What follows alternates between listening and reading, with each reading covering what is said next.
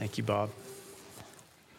In my former life, I was an administrative pastor at a large church, and part of my role as administrative pastor was to do what the senior pastor told me to do. that was part of what I did. And, you know, as an administrative mind, it's, it's easy for me to think about what I should be doing and, and, and what should be happening in the life of the church or in anything I, I do. But, but sometimes we get so caught up in the what that we forget the why of what we're doing. And so this morning, we're going to be talking about the why. Why do we do what we do? You know, as, as good Christians, we know what we're supposed to do. We're supposed to come to church, we're supposed to be in a group, we're supposed to serve in some capacity. But, but if we're not careful, those things can just become routine, and sometimes they become mundane. Uh, and, and so we have to constantly remind ourselves of the why why we do what we do. What is our purpose? What is our vision? What is our calling. The scripture from Proverbs reminds us that without a vision, the people perish. Now, it's not saying that, you know, if, if we don't have a vision, we're going to die. It's just basically saying if we don't have vision, then, then life be, can, can become mundane. If, if we don't have a purpose, if we don't have a why, then life can become boring. And so we're starting with why this morning, why we do what we do. And we're going to be reminding ourselves of our, our mission and our calling. Y'all know what the mission of the church is, what, why, we are, why we exist. We say that we are here to make disciples of Jesus Christ for the transformation of the world. To make disciples of Jesus Christ for the transformation of the world. That's, that's our mission. It's the why of why we exist. But even deeper than that, there's a why within you of why you're here this morning. It's not just to make disciples of Jesus Christ. Why do I do what I do? Sometimes I forget it, and sometimes I have to remind myself why am I a pastor? What is my calling? What's the importance of it?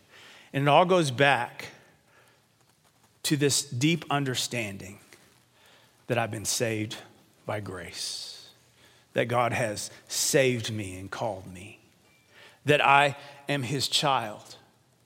That's, that's the why.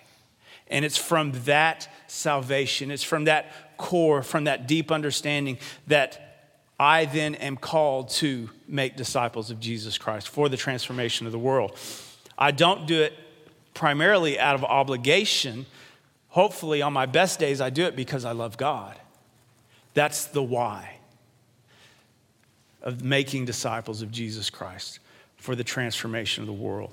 I love, I love the why of our church that we are disciples called to make disciples for the transformation of the world.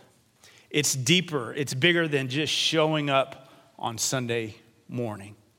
It's much bigger than that. I love the way John Wesley states it. He says this The church changes the world not by making converts, but by making disciples. We don't want converts, we want disciples. And so when we talk about our mission to make disciples of Jesus Christ for the transformation of the world, then we as a church, we have a calling, we have a vision of how we go about doing that, how we go about fulfilling that mission. And we call it our discipleship pathway. And, and we believe that this is kind of the core of our calling, First Methodist Church Canyon. And it, it leads through three distinct destinations. And so you might be able to see that up there, but we say that our calling is to glorify God and worship, to grow in likeness of Jesus, and to give our lives in love of Jesus. This is our pathway in how we do what we do. And, and you'll notice it's in a circle, and I like that because part of being a disciple is there are many ways we jump into this thing called Christianity, this thing called being a disciple of Jesus. Sometimes people come to Christ through worship. Other times people come to Christ through a group or a Bible study. Other times people come to Christ or, or know Christians through service. And there's many ways that people can jump in to a life in Christ. But this is how we do what we do glorify God in worship, grow in likeness of Jesus, and give our lives in love of Jesus. And this is what we're focusing on over these next three weeks.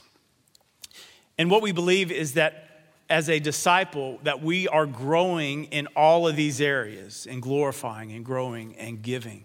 Uh, that we, we and it's in a circle so it's never ending. It's always something we're working on.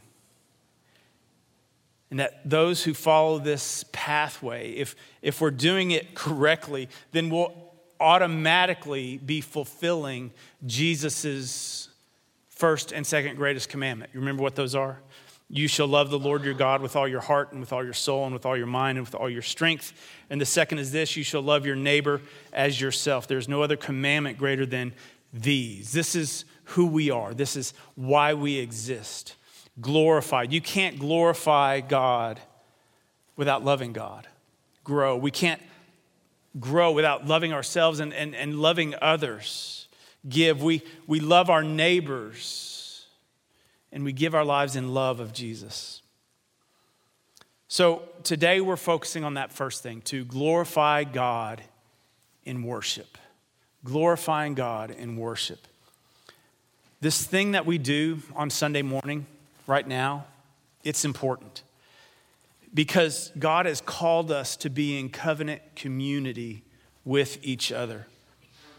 And notice that the focus of our calling is God to glorify God in worship.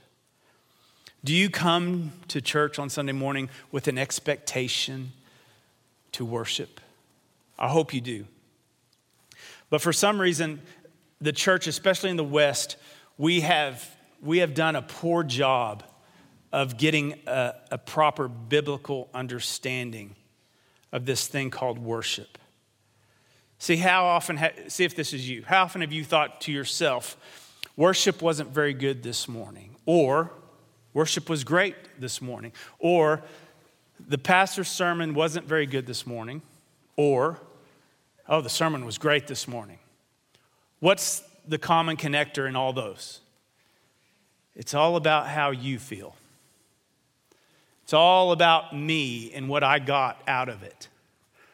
See, that's part of the problem that we have sometimes fostered in the church is that we have created converts, not disciples. And you come to church on Sunday morning and say, What do you got for me? Bring it on. It ain't about me, it's about God. We're glorifying God in worship. So when you leave saying, oh, worship wasn't very good, whose fault is that? Yeah. See, because it's not about us. Worship is about God. It's about a heart being transformed by God, recognizing that deeper why I've been saved by grace. Glory. I get to come to worship. It doesn't matter if the preacher's on or off, because God is there.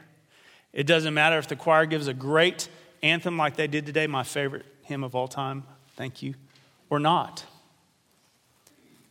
Because it's not really about us. But I have to confess, as a pastor, though, sometimes I forget that as well because sometimes on Sunday morning I can get focused on all the logistics of worship and forget to worship. That's the temptation that I have at times. We all go through that. And that's why I think it's important to remind ourselves of the why. Why do we show up on Sunday morning? Worship is critical because it's about glorifying God. Worship is the heartbeat and the strength of the church. Sunday worship services oftentimes are the first entry point into, for new people as they, as they come to know Christ. And so when they see you on Sunday morning, they're, they're wondering, what is it that you are here for? And if they see you here because you want to glorify God, that makes the biggest difference. Worship is heartbreak, it is critical. So, what does it mean to glorify God in worship? There's a lot of elements of worship that makes up this time that we have, this hour together. Uh, But today I want to focus on this, this one truth that worship is a heart response. It really is about what is going on in here, that worship is about being transformed, worship is about understanding the why. And in our Bible, we have uh, uh, these psalms of worship 150 of them, actually. It's our song book. But there's an interesting psalm, Psalm 50, that talks about God is speaking about our worship. And it's, it's a fascinating psalm. It's not, it's not real happy clappy, but uh, here, hear this Psalm 57 through 15. Hear, O my people, and I will speak. O Israel, I will testify against you. I am God, your God. Not for your sacrifices do I rebuke you. Your burnt offerings are continually before me. I will not accept a bull from your house or goats from your folds, for every wild animal of the forest is mine. The cattle on a thousand hills. I know all the birds of the air and all that moves in the field is mine. If I were hungry, I would not tell you, for the world and all that is in it is mine. Do I eat the flesh of bulls or drink the blood of goats? Offer to God a sacrifice of thanksgiving and pay your vows to the Most High. Call on me in the day of trouble. I will deliver you, and you shall glorify me.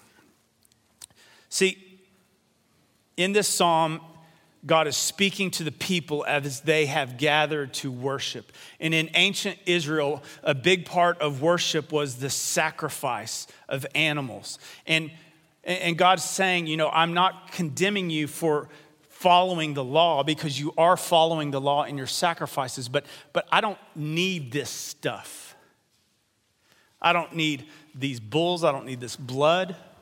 I don't need these sacrifices. I don't need these songs. I don't need these hymns. I don't need your, I need this. I need you. Worship is a heart response.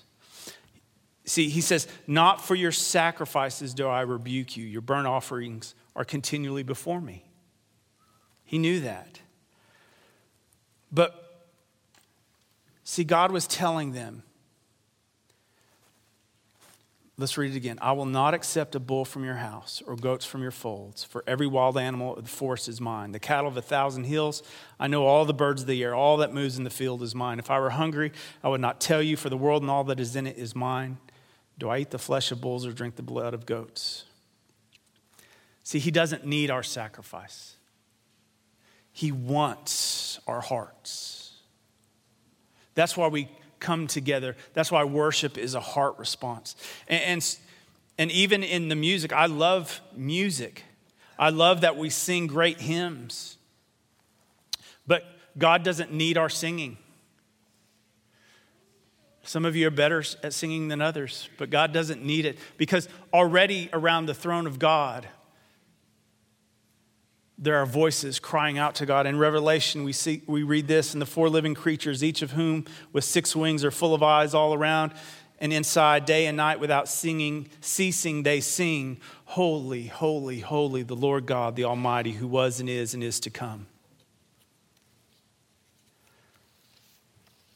God was rebuking the people because they showed up to worship sometimes, just going through the motions, and it wasn't a heart response.